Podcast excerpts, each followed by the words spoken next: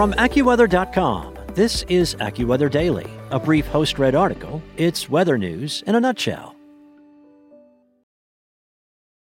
For the ones who work hard to ensure their crew can always go the extra mile, and the ones who get in early so everyone can go home on time, there's Grainger, offering professional grade supplies backed by product experts so you can quickly and easily find what you need. Plus, you can count on access to a committed team ready to go the extra mile for you.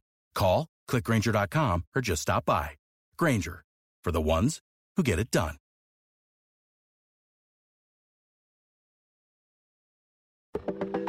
From AccuWeather.com, this is AccuWeather Daily, a brief host read article. It's weather news in a nutshell.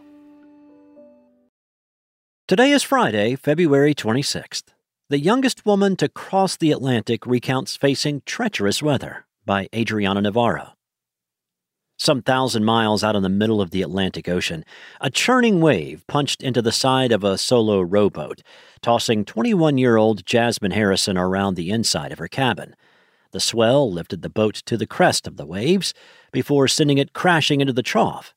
After just one wrong hit, the boat capsized for the second time on her 3,000 mile odyssey. After about 10 weeks out at sea, facing the fickle weather of the Atlantic Ocean in a rowboat, Harrison stepped onto dry land on February 20th, marking her achievement as the youngest woman to row solo across an ocean and completing the Talisker Whisky Atlantic Challenge. The part time swimming teacher and bartender from the English town of Thirsk accomplished the feat in 70 days, 3 hours, and 48 minutes covering about 3,000 miles from San Sebastian and La Gomera, Canaries, which sits off the northwest coast of Africa, to Nelson's Dockyard in English Harbor on the island of Antigua in the Caribbean. But the weather hardly aided her on the journey. Alone out in the middle of the Atlantic, Harrison relied on text messages from the Atlantic Campaigns, the organizer of the challenge, which provided basic weather information in her general area. It's cloudy, manage your power, and it might rain are a few examples of the texts she would receive, Harrison told AccuWeather in a Zoom interview. But even when she would reach back out to home for more details, there wasn't much to do if bad weather ended up spawning in her area. Even when you get told there might be bad weather coming, I can't physically row quick enough to get out of it when they first see it, and so you just have to take it. Take the hit, as I did quite a lot, and it slowed me down massively, Harrison said. Even when she could see the squalls coming, there wasn't much she could do besides duck into her cabin and prepare for the rain to hit. She recounted being hit by big storms toward the beginning of the race, strong winds tossing and churning the ocean. She estimated that she couldn't row for 13 to 14 days due to wayward winds pushing her in the wrong direction. The tracker on the Challenge website plots each of the participating teams' paths along their journeys, with that of Harrison, who raced under the team name Rudderly Mad, wiggling and circling around in what she presumed was during times of rough weather. At one point, she estimates the wind pushed her back 30 miles within two days, despite her power anchor. Even the calmer bouts of rainfall could cause a setback, from the water softening and tearing hard earned calluses that protected her hands to soaking her coat until sunnier weather could dry it out. I don't like the rain, I mean, it's mesmerizing, it's beautiful to watch. Bouncing on the water, the droplets everywhere, absolutely amazing, Harrison said, adding that she usually ducked into her cabin when the skies opened up. To make matters more complicated for Harrison, who had spent a year and a half not only physically training for the challenge, but also deepening her understanding of the weather, the Atlantic seemed to test her skills every day, literally sending her through a crash course. Every single day, the weather was different. To me, it was like I was on a different ocean every day because it was just never, ever the same, Harrison said. But she noted even if the weather had been exactly the same as the day before, the waves were still different, and ocean currents could impact her. Even the clear, sunny days held their dangers with the sun glaring down on the racers. Harrison prepared for these days by having sunscreen on hand as well as using hats, glasses, and t shirts to cover up. Not all of the race was a fight against nature, however. Stunning sunsets painted bright colors across the sky, and wildlife would occasionally stop by Harrison's rowboat for a visit. I loved seeing the dolphins, Harrison said. You really feel like you're a part of them when you're out there on a small little boat. you feel like you belong there. While training for the race, Harrison not only had to learn how to row, but also had to learn more about the weather and how it could impact her rowing. Just to leave the port, Harrison could only row when the winds measured under eight knots. Otherwise, she risked crashing into one of the harbor walls. And then there were the tides.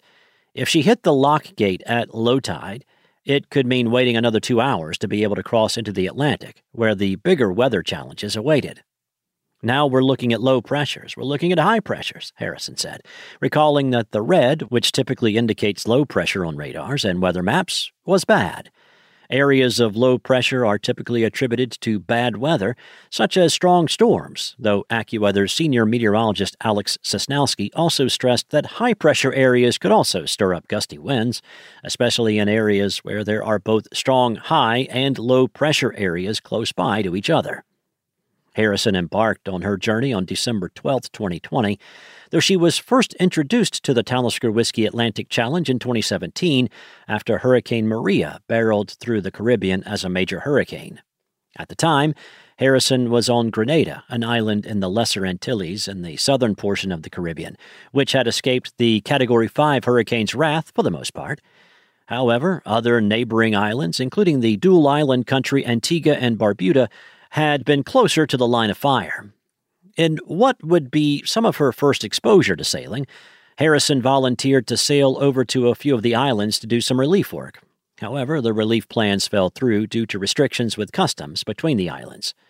The man who had originally recruited her for the relief effort loaned her the sailboat and later introduced her to the natural disaster relief charity Shelterbox, would also be the one to introduce her to the Talisker Whisky Atlantic Challenge. Immediately, I was like, I want to do that, Harrison said, recalling having spoken with the family of one of the previous racers. I'm going to do that one day before I'd even seen a boat, or anything, or a finish. And then I went to the finish line and watched another boat come in.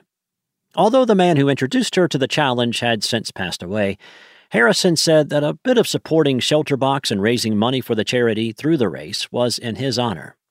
Looking ahead, however, Harrison says the experience is not yet over, with 70 days of GoPro diving camera footage to look at and plans to make a film about the epic journey now in motion. There's a lot to do, Harrison declared, so this isn't over. That's all for today. For your local weather at your fingertips, download the AccuWeather app or head to AccuWeather.com.